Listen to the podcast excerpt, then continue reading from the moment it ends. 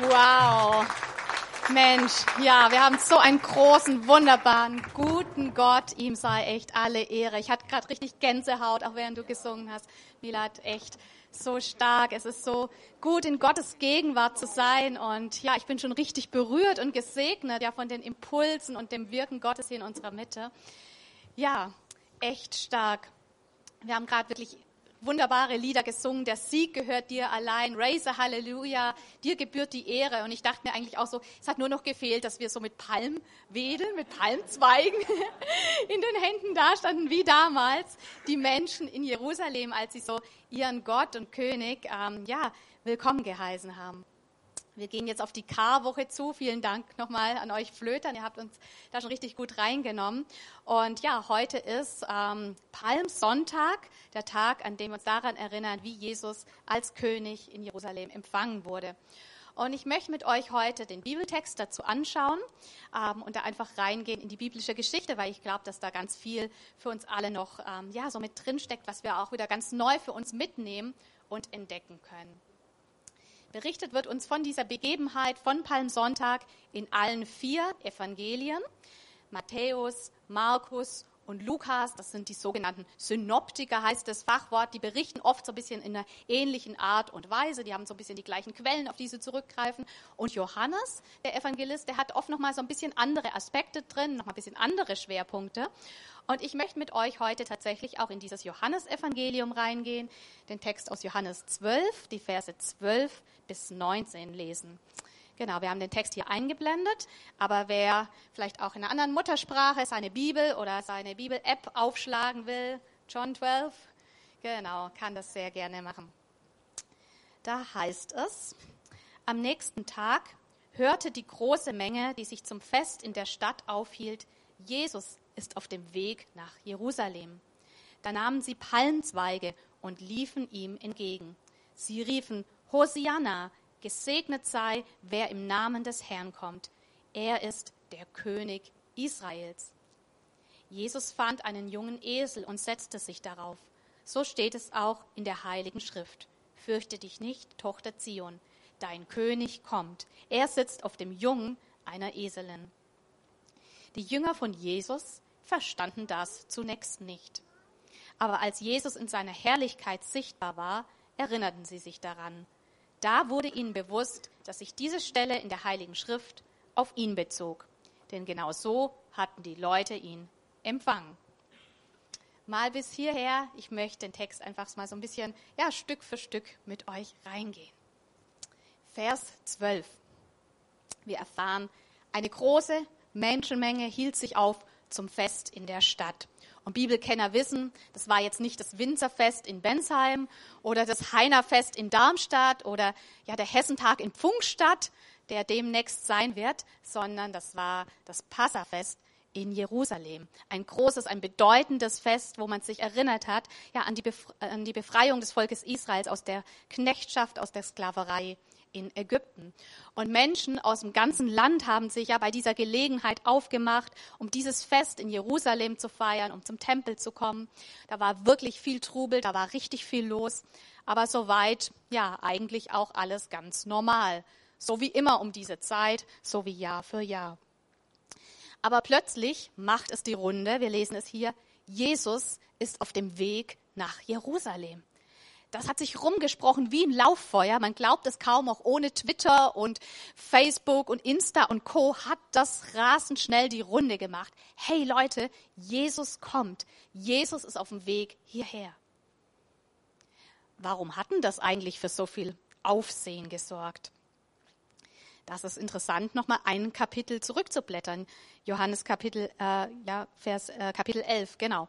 Da gab es nämlich kurz davor eine ziemlich verrückte Situation. Jesus wurde zu einer befreundeten Familie gerufen. Ein Freund von ihm war schwer krank und ist auch gestorben. Und als Jesus dann bei den beiden Schwestern ankam, da heißt es, ähm, dass der Bruder schon seit vier Tagen im Grab lag und es heißt, er hat schon gestunken. Ja, und viele kennen die Geschichte. Jesus ging dann dorthin zum Grab, viele Menschen außenrum, alle gespannt, was macht Jesus? Er geht zum Grab und er ruft in dieses Grab hinein, Lazarus, komm heraus. Und wir lesen, der Tote trat heraus. Muss man sich mal vorstellen. Der Tote trat heraus. Füße und Hände mit Grabbinden umwickelt und das Gesicht mit einem Tuch verhüllt. Also, boah, kein Drehbuch kann da mithalten, oder? Und Jesus sagt, befreit ihn von den Tüchern und lasst ihn gehen. Was muss das für ein Moment gewesen sein? Für die Familie, für die ganze Menschenmenge. So abgefahren, das kann man sich gar nicht vorstellen, dass da der Tote herauskommt. Und viele Menschen haben das live miterlebt und man kann sich das vorstellen, das war ein Riesending, das sich rumgesprochen hat, das die Runde gemacht hat, dass die Menschen Land auf Land ab sich erzählt haben und sie aufgewühlt hat und umgetrieben hat. Und so heißt es dann auch in unserem Text zu Palmsonntag. Ich habe vorher bis Vers 16 gelesen. Es heißt dann ab Vers 17, die Menschen, die in großer Zahl dabei gewesen waren, als Jesus Lazarus aus dem Grab gerufen und ihn von den Toten auferweckt hatte, hatten überall davon erzählt. Das war der Grund, weshalb ihm jetzt so viele Leute entgegenzogen. Sie hatten von dem Wunder gehört, das er getan hatte. So viel mal noch mal so ein bisschen ja, zu dem Setting dort, zu dem Rahmen außenrum. Ich fand es nochmal ganz interessant, auch so die Zusammenhänge von Johannes zu lesen, wie er es auch erklärt und auch begründet, dass an Palmsonntag so viele Leute Jesus entgegengezogen sind. Und jetzt, wie sind die Menschen Jesus entgegengezogen? Wir lesen, sie nahmen Palmzweige, Vers 13, und sie haben gerufen, Hosianna, gesegnet sei, wer im Namen des Herrn kommt, er ist der König Israels. Die Menschen nahmen Palmzweige. Palmzweige waren so ein Zeichen für einen errungenen Sieg, für einen siegreichen Herrscher. Die Menschen haben bei Lazarus mitbekommen, wie Jesus in der Lage ist, ja, über den Tod zu herrschen, wie er ja den Tod besiegt hat. Sie wussten ja noch nichts von Ostern, aber sie spürten was von der Größe von Jesus, von seiner Macht, von seiner Herrlichkeit. Und so haben sie ja als Ausdruck dafür diese Palmzweige in die Hand genommen und sie rufen zu ihm Hosianna. Hosianna, was heißt das eigentlich genau? Ist ja nichts, was man jetzt so ständig in seinem Alltag irgendwie sagt bisschen ungewöhnliches Wort. Ich finde, es klingt erstmal so ein bisschen wie Halleluja. Hosianna, Halleluja. Ist es so eine Wortgruppe? Nicht ganz. Hosianna ist zwar auch etwas, was Gott ehrt, aber wörtlich übersetzt oder so im Ursprung heißt Hosianna, hilf doch. Hilf doch. Und da möchte ich mal ja, die Brücke zu uns schlagen. Und schon ganz interessant, was heute auch schon so an Impulsen da war. Und ja, ich glaube, dass Gott da einfach auch weiter in diese Richtung noch ja, zu uns sprechen möchte. Ja, auch wir feiern, so wie die Menschen damals, heute Palmsonntag. Und auch wenn wir jetzt hier in einem ganz, ganz anderen Setting sind, ist es doch so, dass Jesus derselbe ist wie damals. Er ist der König, er ist der Herr über Leben und Tod. Das hat er bewiesen. Er ist der, dem nichts unmöglich ist. Und ja, Jesus ist hier. Jesus ist da. Und ich glaube ganz fest, so wie die Menschen damals ähm, ja an Palmsonntag Jesus entgegengegangen sind und ja Schritte auf ihn zugemacht haben und ihm zugerufen haben, Hosianna, so dürfen auch wir uns in diese Rufe heute mit einklinken. Wir dürfen uns einklinken, zu ihm Hosianna rufen, wirklich in der Erwartung, dass er uns hört, in der Erwartung, dass er die Macht und die Größe hat, in unsere Lebenssituation einzugreifen. Und die Frage ist, ja, wo brauchst du seine Hilfe? Wo wünschst du dir sein Eingreifen? Was ist der Punkt, wo du für dich wirklich Veränderung brauchst? Wo du dir wünschst, dass er sichtbar handelt? Wo ist es, dass du neue Hoffnung, neue Perspektive brauchst? Bei den Menschen damals war es so, dass sie sehr stark gelitten haben, so unter der ganzen politischen Situation und unter der Unterdrückung der Römer. Wir haben heute nicht diese Art von Unterdrückung, aber ja, so oft gibt es auch in unserem Leben Dinge, die uns auch runterdrücken, Dinge, die uns klein machen, die uns das Leben schwer machen. Vielleicht ist es bei dir ja eine ein körperliches Leiden, eine Krankheit, die dir schwer zu schaffen macht. Vielleicht ein psychisches Leiden, es können Ängste sein, es kann Einsamkeit sein. Vielleicht ist es deine Arbeitssituation, deine Wohnsituation, vielleicht ein finanzieller Druck, was auch immer. Was ist es, was dich runterdrückt? Wo wünschst du dir ja wirklich so ein Eingreifen, ein Handeln von Jesus? Und so wie auch heute schon die Impulse da waren, wir dürfen wirklich damit ganz konkret zu Jesus kommen. Und du darfst ihm heute wirklich dein ganz persönliches Hosianna zurufen und ihn wirklich ja auch zum Sieger und zum König in dieser Sache ernennen. Vielleicht kommt dir das so ein bisschen komisch vor, weil du vielleicht schon seit längerem oder noch gar nie so richtig dich direkt an Jesus höchstpersönlich gewendet hast.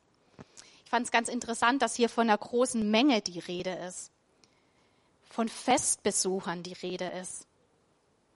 Und ich glaube, da waren ziemlich viele Menschen in der Menge mit dabei, die eigentlich nur zum Passafest gekommen waren, weil man das halt so macht, weil das so Tradition ist, weil sich das gehört, weil man einfach mitgenommen wurde.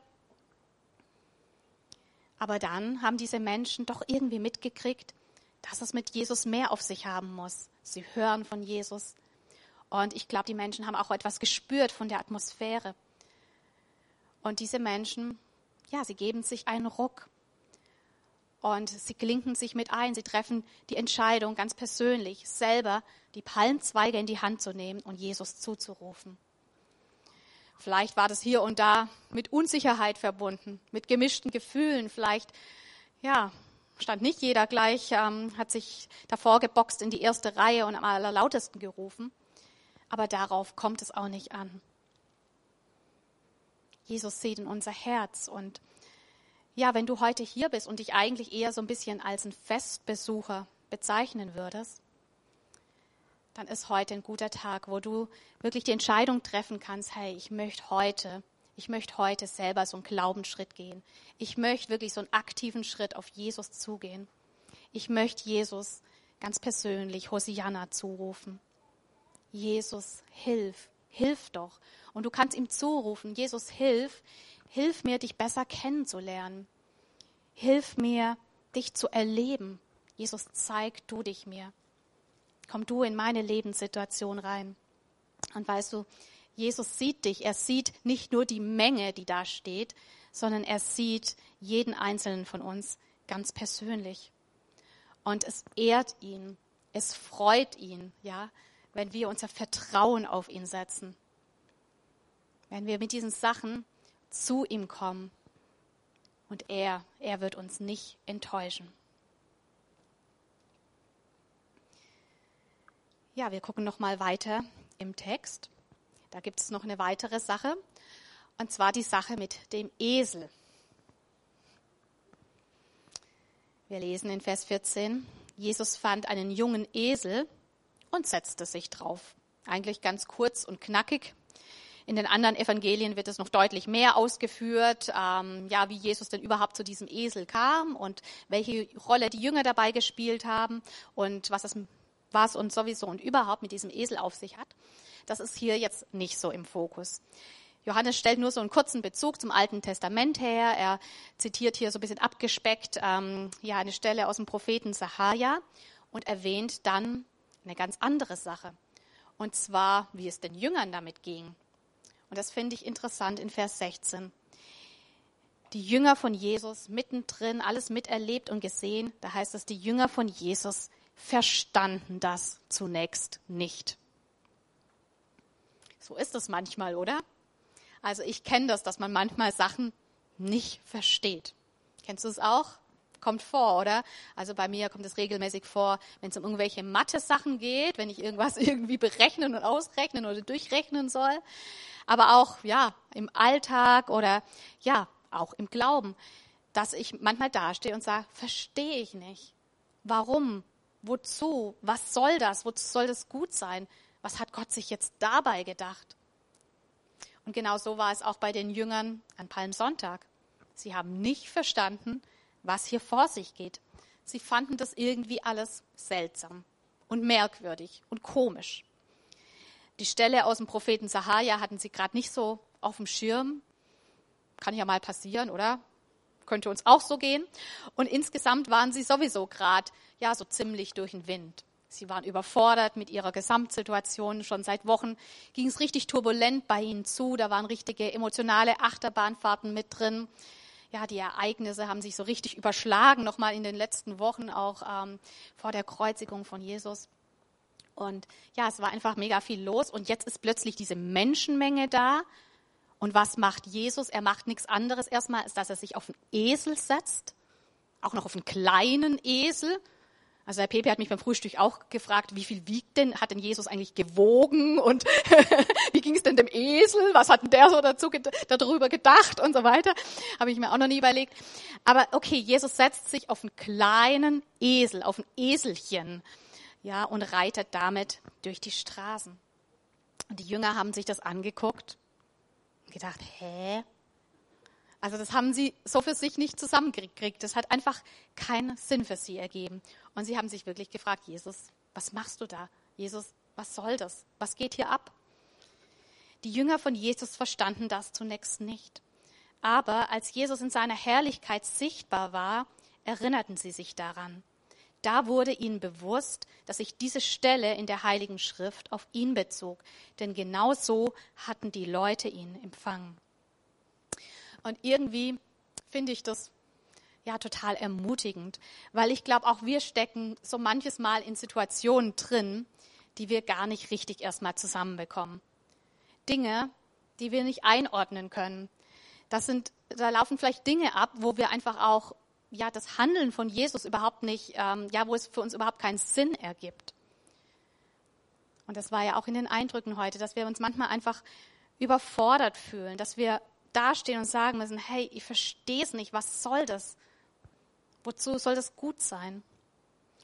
Und je nachdem, um was es sich handelt, ja, kann das wirklich ganz schön herausfordernd sein, ja, auf Dinge auch keine Antwort zu haben und einfach mit Fragen dazustehen. Wir wollen Klarheit haben. Wir wollen Erklärungen haben. Wir wollen Antworten haben. Wir wollen Dinge verstehen. Und das ist ja auch gut so. Aber ich glaube, einmal mehr zeigt uns die Geschichte von Palmsonntag, dass einfach auch alles seine Zeit hat. Und auch wenn wir Dinge nicht gleich verstehen oder in Situationen drin sind, wo wir Dinge nicht einordnen und verstehen können, dürfen wir wissen, Gott hat einen Plan. Und Jesus handelt nach Plan. Jesus ist souverän. Er hat seine Zeitpunkte, er hat seine Wege und er kommt zu seinen Zielen. Es wird immer wieder Situationen geben, wo wir ja einfach Fragezeichen haben, wo wir nicht die Antworten haben. Nicht die Antworten, die wir gerne hätten. Für uns persönlich, für uns als Gemeinde. Wir waren ja auch gestern hier zusammen und ähm, ja, es gibt einige Punkte, wo wir noch nicht wissen, ja, was Gott sich dabei denkt und wie und was und überhaupt. Aber wir dürfen uns da wirklich drauf stellen, dass Gott den Überblick hat.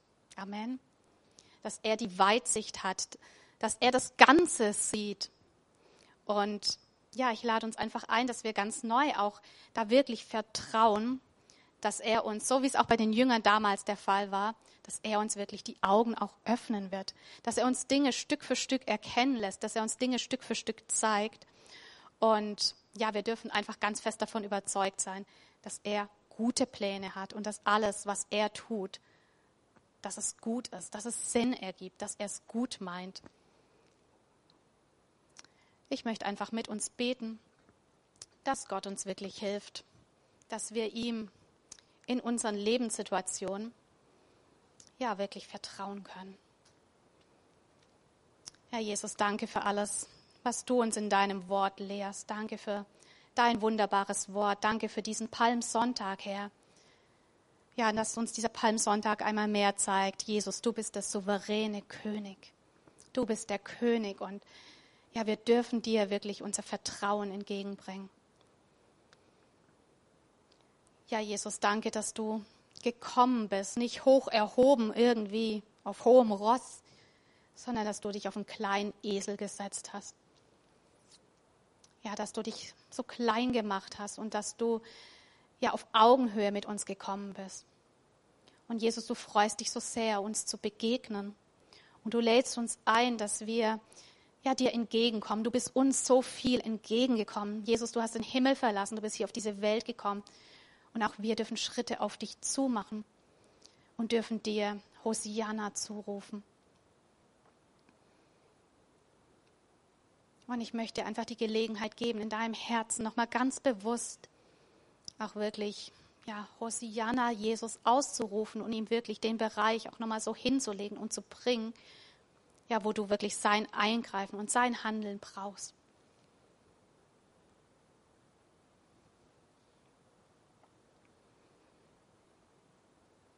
Und ich lade dich ein, ehre Jesus wirklich mit deinem Vertrauen. Nimm wirklich auch so bildlich diese Palmzweige in die Hand und sag, Jesus, ich vertraue dir, dass du der souveräne König bist, auch über diesem Lebensbereich, über diese Sache. Ich spreche aus, du bist der König, Jesus. Und so wie du Lazarus von den Toten auferweckt hast, dürfen wir einfach wissen, Jesus, es gibt nichts, aber auch gar nichts, was dir unmöglich ist, Jesus.